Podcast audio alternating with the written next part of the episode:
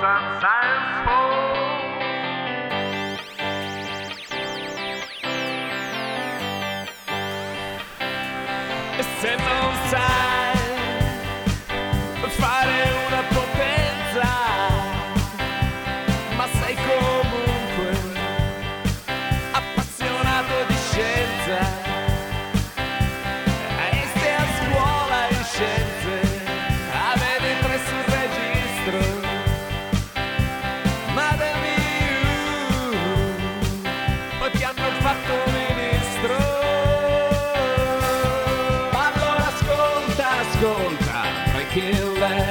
Allora ascolta, ascolta, Breaking Lab. Allora ascolta, ascolta, Breaking Lab. E buongiorno amici di Breaking Lab, o sarebbe meglio dire buonasera. Sono un po' fuori allenamento perché non vengo in radio da un po', quindi non so più come si parla.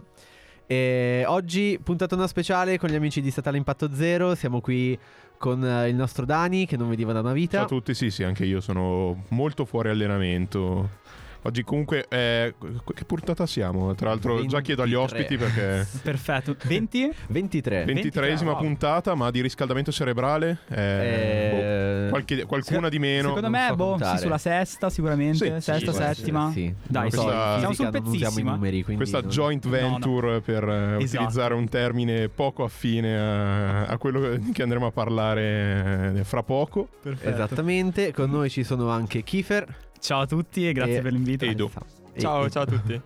Edo. Scusami, Come ok. siamo- state? Come state? Ci sono Tutto bene, bene, dai. un po' tutti fuori allenamento, ma ci piace così. Cioè, Esatto. Sì, sì, adesso partiamo. Bellezza. spacchiamo tutto, sì, sì, sì, assolutamente. Facciamo Fantastico. della cacciara un po'. Sempre, mi assolutamente. come sempre. È, è il punto principale delle nostre puntate. fine. Esatto, beh salutiamo tutti i nostri ascoltatori, radioascoltatori e salutiamo anche eh, gli speaker che sono a casa che per Esattamente. problematiche esamofile o universitarie tipo Zazzer, Andrea che ha Esatto. suoi... Ciao Andrea, ciao, Ciao, Giulio. Andrea. Oggi ti ho, Ciao, rubato il ciao. posto, ti ho rubato il posto da regista. Ciao Chiara. E Spero Gabri, Gabri anche. E ciao Gabri. E ciao anche a tutti gli altri membri di Breaking Lab che Sotto traccia. insomma, Sotto esatto. traccia. Esattamente. Ma partiamo, partiamo subito Partiamo subito. con il Kiefer, primo argomento. Sì, Vuoi deliziarci Certo. di un nuovo argomento oggi? Certo, certo. Allora, oggi vi parlo di uh, un argomento molto particolare perché può sembrare in maniera provocatoria un caso di omeopatia che Oh. funziona nella scienza, che può essere una cura per gli ecosistemi. Perché? Allora, eh, stiamo parlando eh, di incendi. Allora, eh, qual è, chiedo a voi per iniziare, se io vi dico incendio, qual è la prima immagine che viene in mente o sensazione? Così. Foresta che va a fuoco. Mm. Esatto, cioè tipo, eh, a me ricorda tipo, non so, un cartone della Disney in cui tutti gli animali scappavano e... Scappano dalla foresta. Esatto. Sì, sì, rosso ovunque. Esatto, fuochi, esattamente. fiamme. Ok, ok. Allora, ehm, innanzitutto per fare una premessa, possiamo dire che come stiamo vedendo eh, da- dai telegiornali mh, negli ultimi anni, ci sono, eh, per via del riscaldamento globale e della crisi climatica, eh, eventi eh, atmosferici naturali come appunto gli incendi sempre più violenti. Tant'è che famosi, delle più famose metafore del, del cambiamento climatico è che ehm, il, il riscaldamento dell'atmosfera equivale a eh, detonare ogni giorno 200.000 bombe atomiche in atmosfera. Wow. Quindi imma- immaginatevi quanta energia stiamo mettendo negli ecosistemi. Quindi poi guardiamo eh, che, eh, la, la Terra che brucia e diciamo ma che strano. Beh, questo non può che tradursi appunto in eventi più violenti. Basta pensare all'Australia, alla California nel 2020. Sì, recentemente, Esatto. recentemente totalmente devastate. Esattamente. Però eh, mi sono chiesto, ma il fuoco è effettivamente una, mm, una cosa negativa per l'ecosistema? E eh, incredibilmente la risposta è, per la maggior parte dei casi, no.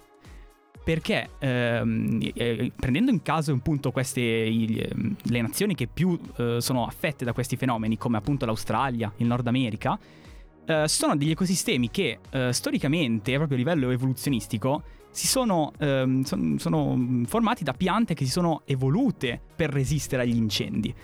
Gli, gli eucalipti, ad esempio, sono un esempio mm, eh, molto importante perché gli eucalipti senza gli incendi neanche si riproducono. O le sequoie. Ma va? Sì, ad esempio, le sequoie è ancora più, par- più evidente perché sono questi alberi appunto mh, altissimi del, del Nord America. Enormi. Esatto, che chiaramente non bruciano in mezzo a un incendio, sono talmente alti e, E maestosi. maestosi che, non comunque, eh, bruciano, Resistono. ma l'incendio fa sparire tutto sotto bosco e quindi lascia aperto il terreno per nuove sequoie che crescano. Ah, Quindi, eh, molto spesso eh, prevenire gli incendi totalmente fa danni all'ecosistema. E quindi arriviamo a questo punto e diciamo, ma eh, raga, quindi che facciamo? Cioè, eh, c'è un sacco di incendi, co- come facciamo? Però se li fermiamo non va bene. Beh, ecco che torniamo alla omeopatia perché possiamo combattere gli incendi usando altri incendi. Cioè noi possiamo dar fuoco per primi a una foresta, mhm. però controllando l'incendio Ok. e così non solo limitiamo gli effetti di quelli che sono poi i wildfires, quindi gli incendi più violenti e eh, che si causano Fuori per- controllo, Fuori sì. controllo, esatto. Ma ehm, facciamo anche del bene a quell'ecosistema lì.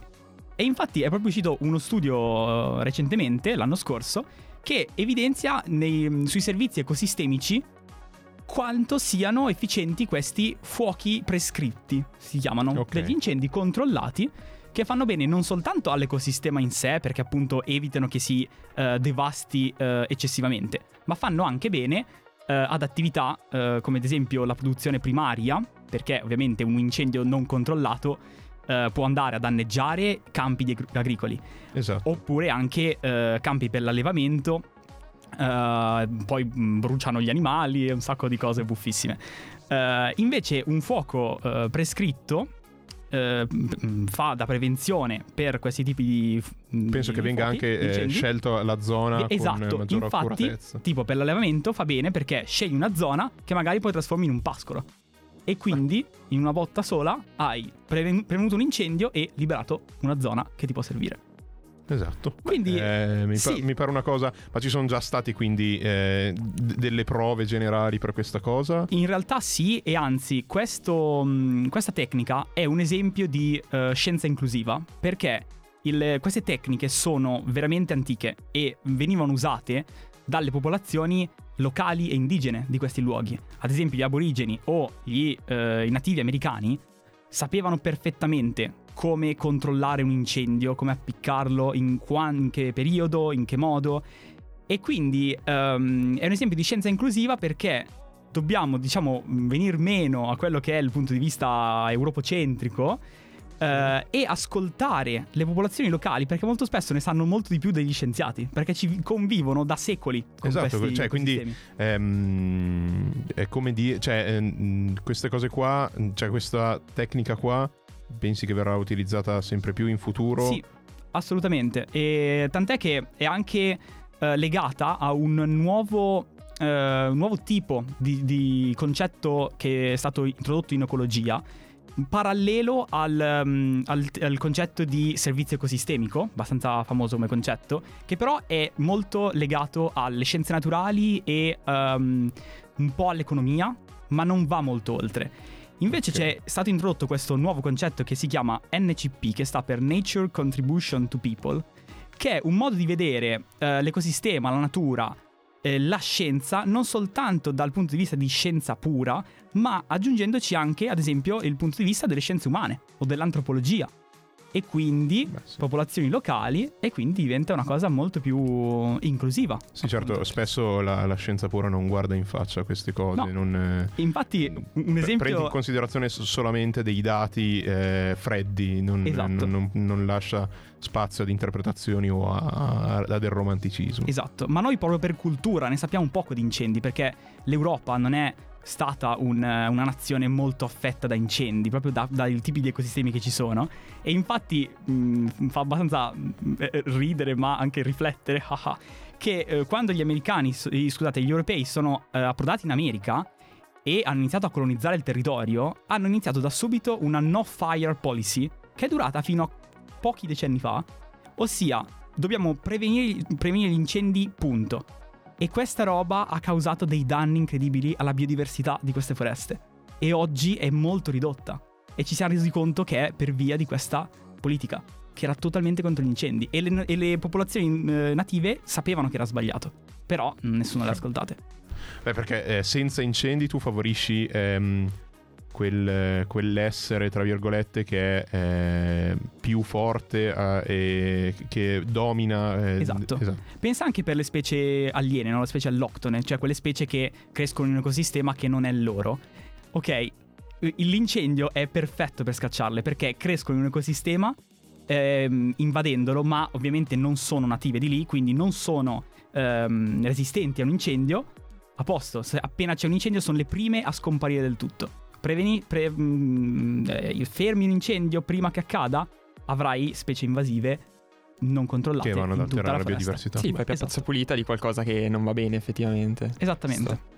Quindi questo mi ha abbastanza colpito e mi ha fatto abbastanza... Mm, eh, eh, Letteralmente è cambiare- la prima volta che sento parlare di questa cosa. Esatto, e mi ha fatto cambiare molto la visione del- che ho dell'incendio e de- del fuoco in generale. Per questo ve l'ho chiesto all'inizio, perché anch'io associavo subito a fu- incendio uguale distruzione.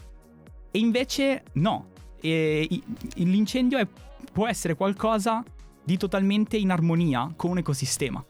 E quindi dobbiamo comprenderlo, studiarlo e capirlo come usarlo a nostra, a nostra volta. Cavolo, è, Bellissimo.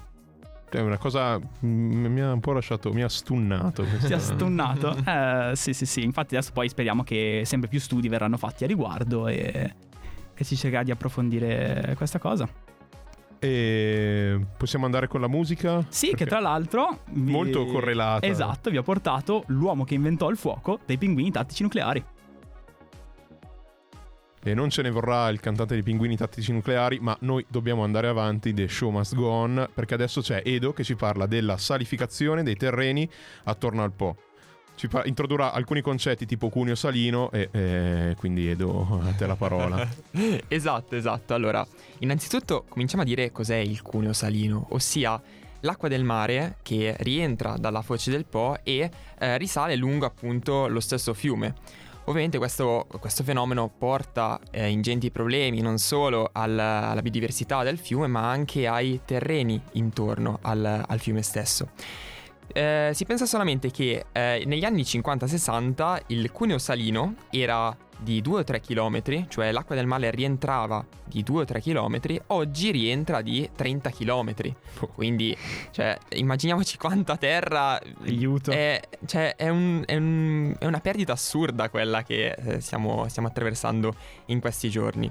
E soprattutto perché comunque ehm, non piove, non piove da tantissimi giorni e il Po è praticamente ai minimi storici, cioè la portata del Po è veramente eh, ridottissima. E Sì, è- re- recentemente ci sono state anche delle, tra virgolette, hanno usato il termine eh, museo a cielo aperto perché Mm. hanno trovato eh, numerosi teschi di... Ha visto cervi, Esatto. eh, sì, sì, sì, mammiferi italiani. Che poi adesso verranno spostati in diversi musei lungo, lungo il tratto del Po, il percorso del Po. Però comunque questo è uno dei grandi problemi. Cioè, se vedi cose che prima non vede- da anni non vedevi.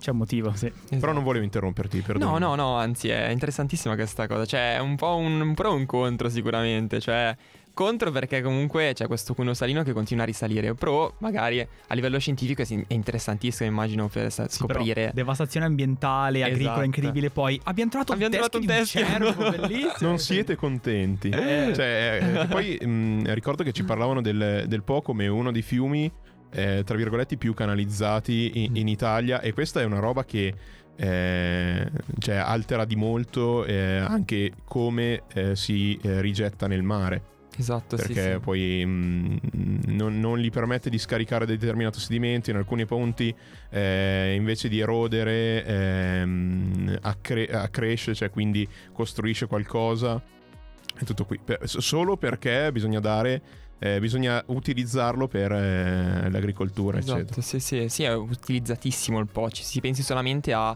tutta la risicoltura che nasce intorno al Po. Cioè, il riso richiede tantissima acqua per crescere. Cioè, ha bisogno di periodi, periodi di sommersione completa. E immaginiamoci l'acqua che eh, richiede questa sommersione.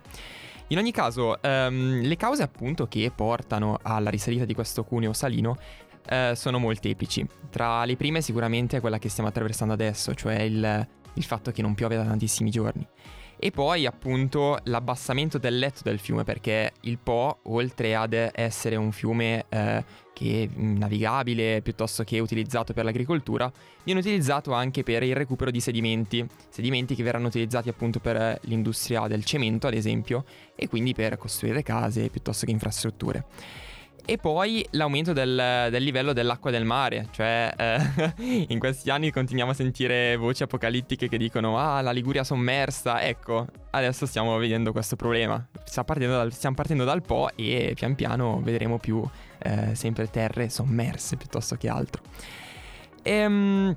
Niente, allora, poi tra le conseguenze, quindi come ci sono le cause ci sono anche le conseguenze, quindi eh, abbiamo detto prima che ci sarà un, una modificazione dell'ecosistema, non so Sicuramente te Kiefer conoscerai meglio questo aspetto del, degli ecosistemi che ruotano intorno al, agli aspetti fluviali e, e mi dai sicuramente che sono delicatissimi questi sì, sì. ecosistemi. Poi figurati in pianura padana che già è uno dei... è già impattata tantissimo. Eh. Se già ci, ci, si mette pure con questa cosa sì, è sì. finita. Esatto, esatto. Ecco, oltre al, alla modificazione del, dell'ecosistema ci si mette di mezzo anche eh, l'agricoltura, perché comunque sappiamo che l'agricoltura è vero che distrugge, danneggia, però dà a tutti noi da mangiare e quindi se eh, ci, c'è questo problema ci sarà una riduzione delle produzioni. Il problema poi si scarica soprattutto a livello agricolo sia sul suolo che sulla pianta. A livello di suolo, adesso faccio magari un, un, attimo un pippone perché per spiegare cos'è questa cosa. Siamo sen- pronti. Spiegaci i suoli, Edo. esatto, no, allora, semplicemente il, il sale destruttura il suolo. Destrutturandolo ehm, rende il suolo, mh, mm, mi viene in mente come, come per dire sabbia, ecco. Cioè le particelle di argilla non riescono ad aggregare completamente formando quelle che sono delle strutture che garantiscono la porosità e quindi il passaggio di acqua, aria all'interno del suolo e quindi eh, il sale rende una struttura compatta che eh, si impregna di acqua quando piove e rimane praticamente sabbia quando non, non, non si verificano periodi di pioggia. E quindi è un problema per l'agricoltura perché alla pianta serve sia aria alle radici che acqua. E, e niente, quindi questo. E poi, soprattutto per la pianta, la pianta, immaginiamoci di far crescere una pianta in un vasetto eh, in cui la bagniamo solamente con acqua, bagn- acqua contenente del sale. Cioè, la pianta, la pianta muore come se ne continuassimo a bere acqua salata, l'acqua del mare. Cioè, non penso sia, sia, molto, sia molto bello, ecco.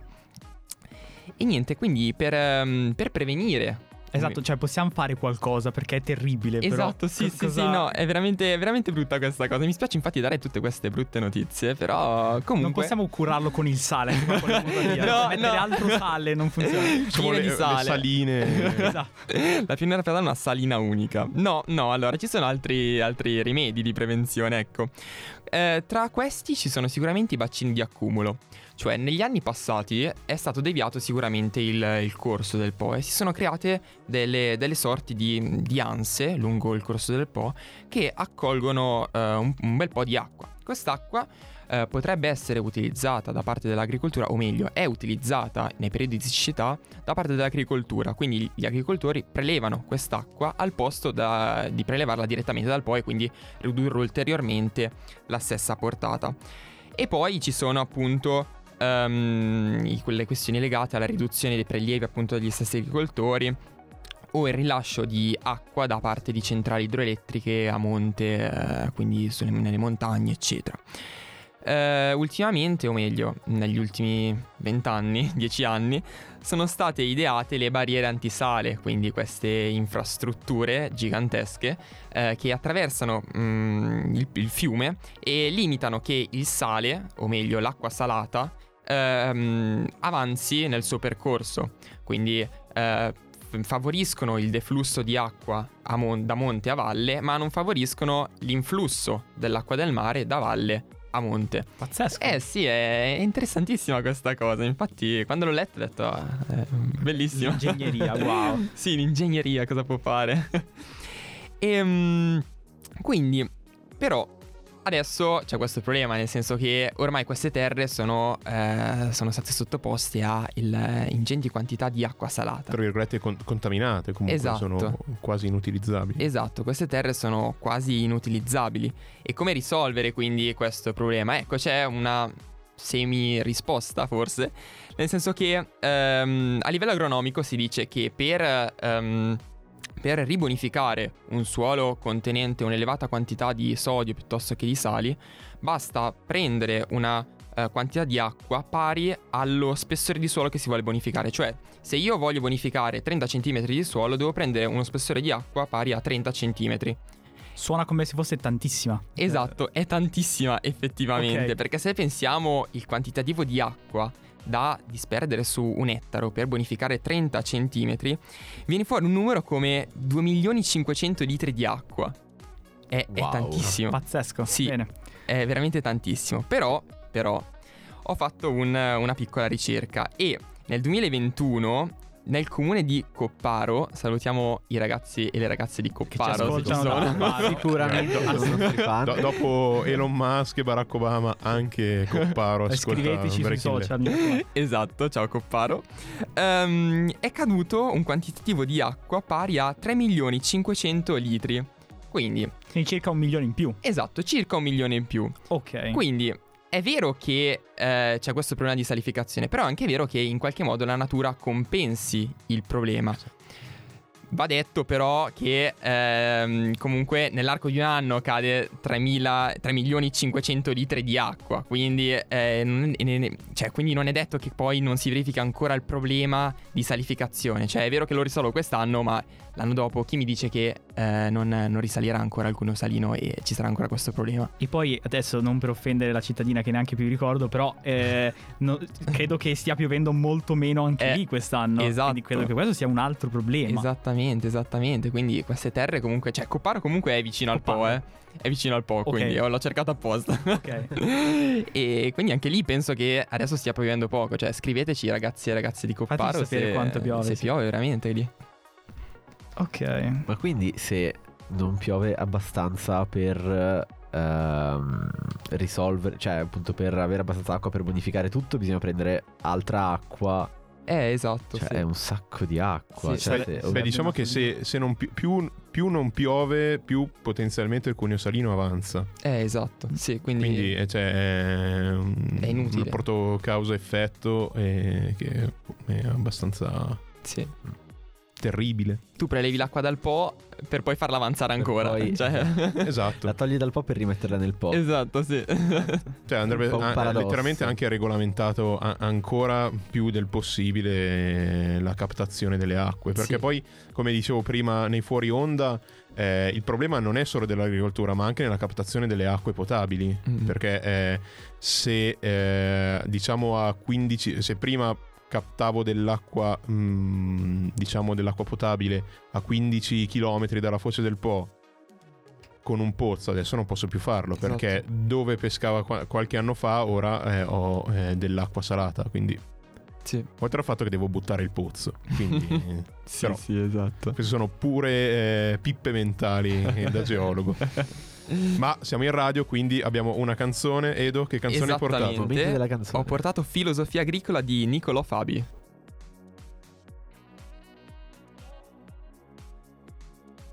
E questa era filosofia agricola. Adesso passiamo al prossimo argomento di oggi, che sono gli insetti. E ce ne parla Kiefer. Prego, Kiefer. Allora, sì, eh, è uscito un, eh, qualche giorno fa in realtà uno studio molto interessante su Nature, in cui praticamente si cerca di quantificare l'estinzione degli insetti, sia in termini di eh, popolazioni, sia in termini di specie.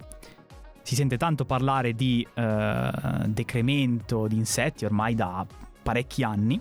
Bene, questo studio ha calcolato che eh, attualmente stiamo verificando ehm, rispetto a pochi decenni fa abbiamo il 50% in meno di abbondanza.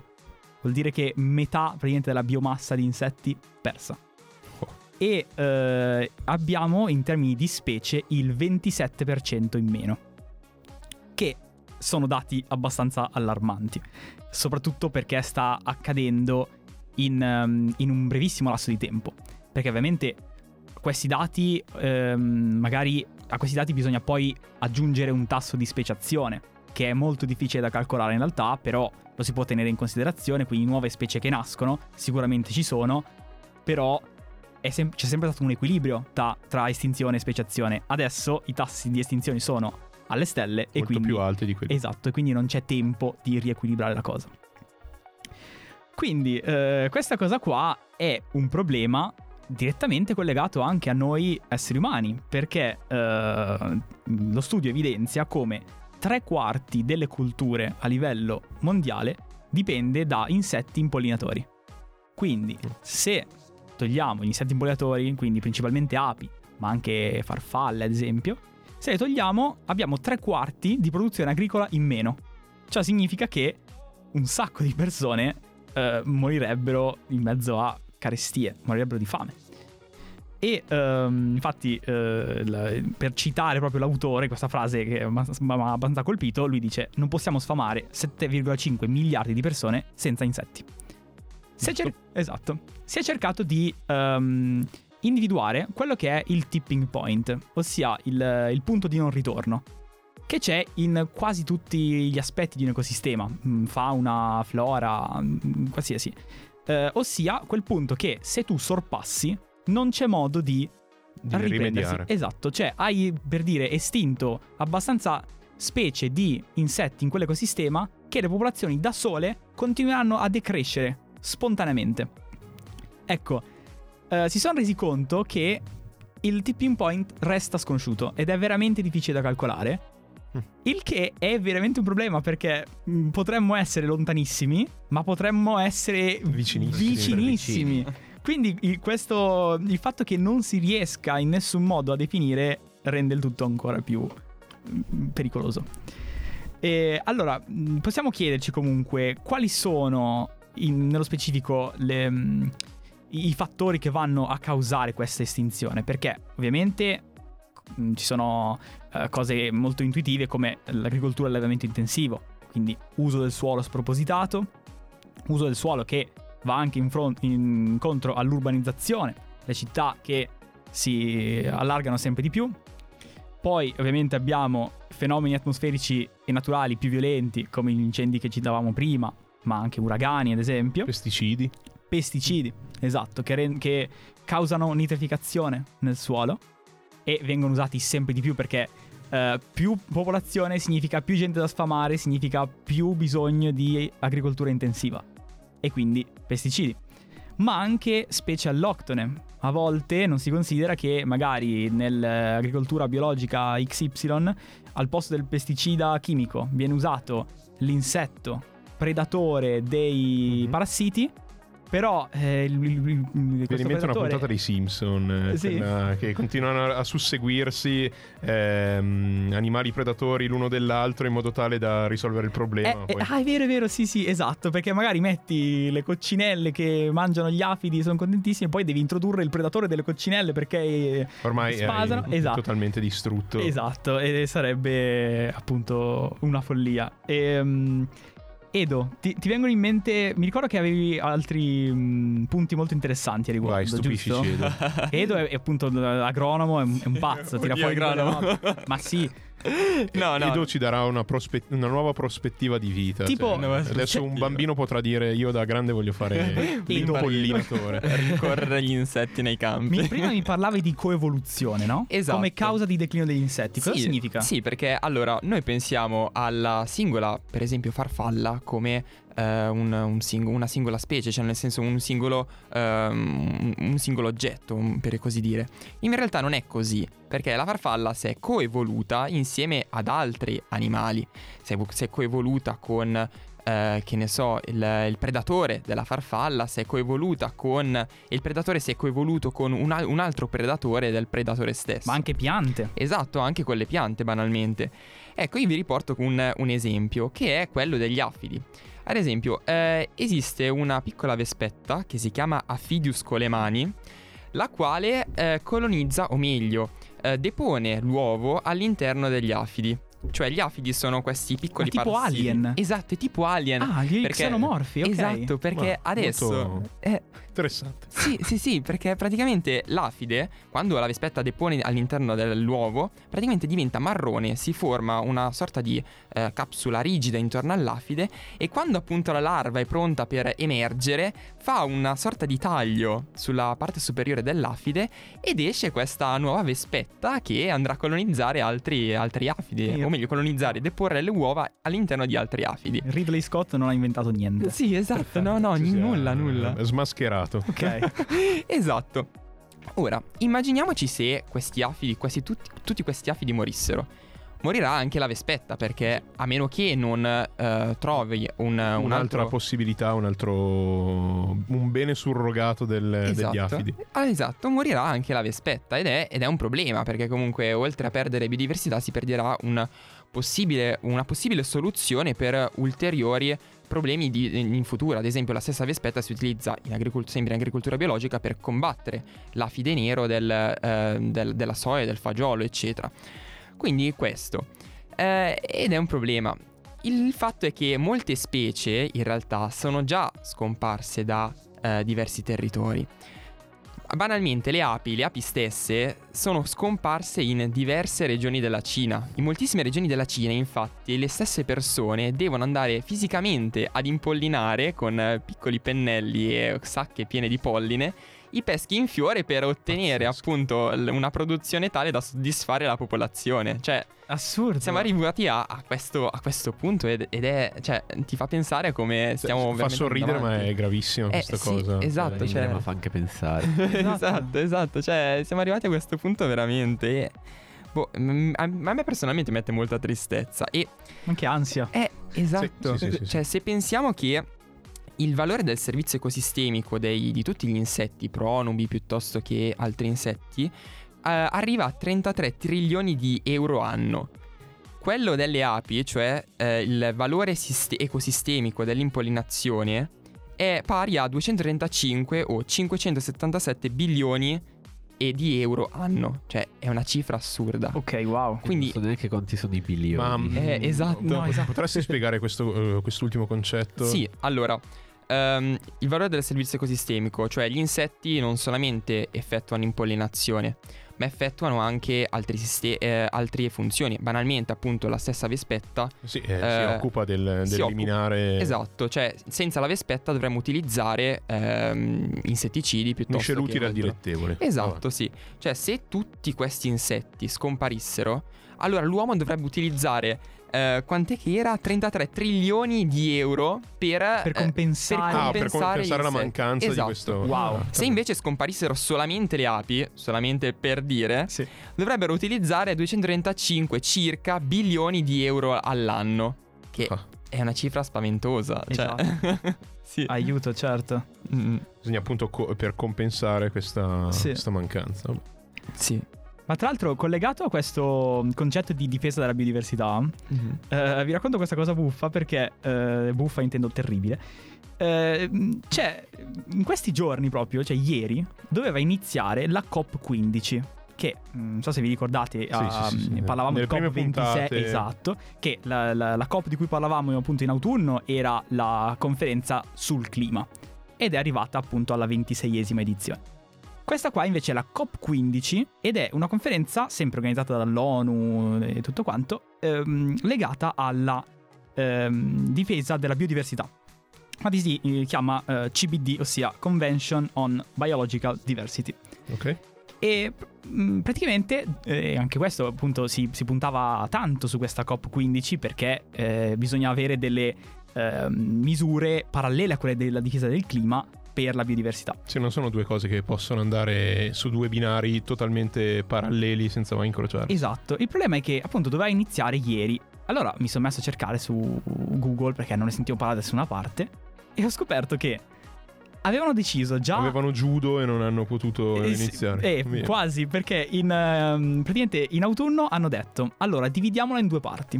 Una parte l'hanno già fatta in maniera telematica a novembre, però questa parte, ho letto un po' i report, è stata, mh, ve la riassumo così, Eh, raga, la biodiversità è importante? Sì. Bene, ci risentiamo ad aprile? Sì. Ok, fine della prima parte. Bellissimo. No, una merda. in Esatto. cioè- Un classico. E ho cercato su Google, ecco perché non ne sentivo parlare da nessuna parte, perché l'hanno rimandata di nuovo a data da destinatarsi, quindi hanno detto vabbè ci impegniamo per farla entro fine anno, sì ma quando? Eh, Boh, più in quando là, controllare l'agenda. voglia. più in là, esatto. E quindi cavolo, adesso si sa solo che si terrà in Cina entro fine Che anno. modo di fare da stronzi, eh, però. E basta. Ma e più che altro c'è un'urgenza incredibile. Eppure non, non è per niente sentita, a quanto pare, da- dai governi mondiali. Cioè, la, la vedono come una cosa terziaria di cui sì, ok, quando ci sarà tempo ne parliamo. Però, stiamo, è come per dire, non vedete, ci stiamo già occupando di- sì, eh, del cambiamento climatico. Eh. Cosa dobbiamo fare più, di a- più, più d'altro? Una Eh, cosa alla volta, ma in realtà No, non sforzatevi troppo, Esatto, che poi vi non- stancate, no. poverini. ma è fuori di testa. E niente, quindi anche questa cosa qua. Cioè, speriamo che la facciano sta COP15 entro fine anno, perché è importante. Se ci state ascoltando, leader mondiali, dillo, dillo, dillo. Sicuramente. No, no, più, più fa- convinto, più convinto. raga, dai, eh, vogliamo sta COP15 entro settembre. La- entro settembre la voglio. Basta, dai. Segniamocelo. Ecco. Oh, bene. Anche No, perché- non, fate, non fate gli imbecilli, non Esatto. abbiamo molto tempo da perdere, anzi, Ne abbiamo ne già abbiamo perso già buttato troppo, ma quindi- infatti siamo già Siamo oltre già in ogni ritardo. cosa. Va bene, però prima di chiudere certo. vi lascio giusto con eh, alcune cose positive perché stavamo parlando di insetti che scompaiono, ma mi sono chiesto cosa possiamo dire ai nostri ascoltatori che cosa si può fare nel nostro piccolo per aiutare gli insetti? Eh, allora, ovviamente ci sono cose che per chi, ad esempio, ha un giardino a casa, ehm, è importante tagliare l'erba dopo che eh, le piante erbacee sono fiorite. Molto spesso uno non ci pensa, vede l'erba, ah, sta già crescendo. No, se lasciamo fiorire le piante, gli impollinatori hanno modo di fare il loro lavoro. Ovviamente abbiamo eh, cose come piantare più fiori, Esatto. cose molto classiche. C'è anche costruire una bug hotel. Non so se avete mai viste. Sì, sì, sì, sì, sì, sì. Queste piccole casette per gli insetti con tanti materiali diversi che attraggono insetti diversi, anche arachnidi, Sì, altri artropodi. legnetti, orifizi sì, da- Esatto, canne di bambù in cui si chiudono. E, e tra l'altro è divertentissimo costruirne una. Davvero, vi ci mettete un paio di pomeriggi ed è fighissimo. Già che su Google, WikiHow, costruire una bug hotel. E... E la trovate, ma anche Esatto. su Instagram milioni Sì. di persone ne, ne hanno Sì, costruita sì, sì. una. Quindi- ve la mettete davvero non avete mm, scuse. da qualche parte, mm, sul balcone o di fianco magari un vaso di fiori e vedrete che gli insetti arrivano da soli, voi non dovete fare niente e avranno una casa, specialmente Sì. per chi vive in città. È Cioè, anche molto didattico alla fine. Cioè, vedere Sì, la Vespa sociale la- che costruisce la sua casa e quindi bellissimo. porta il, il- il polline piuttosto che la terra per costruire. Sì, sì, esatto. Sì, è, molto, è molto bello vedere. Ma invece Edo prima mi hai flashato dicendo la roba delle luci. Sì, Io esatto. Non ci avevo mai pensato. Sì, sì, cioè noi non pensiamo all'inquinamento luminoso che c'è, che- che c'è di notte nelle nostre città, nei nostri paesi.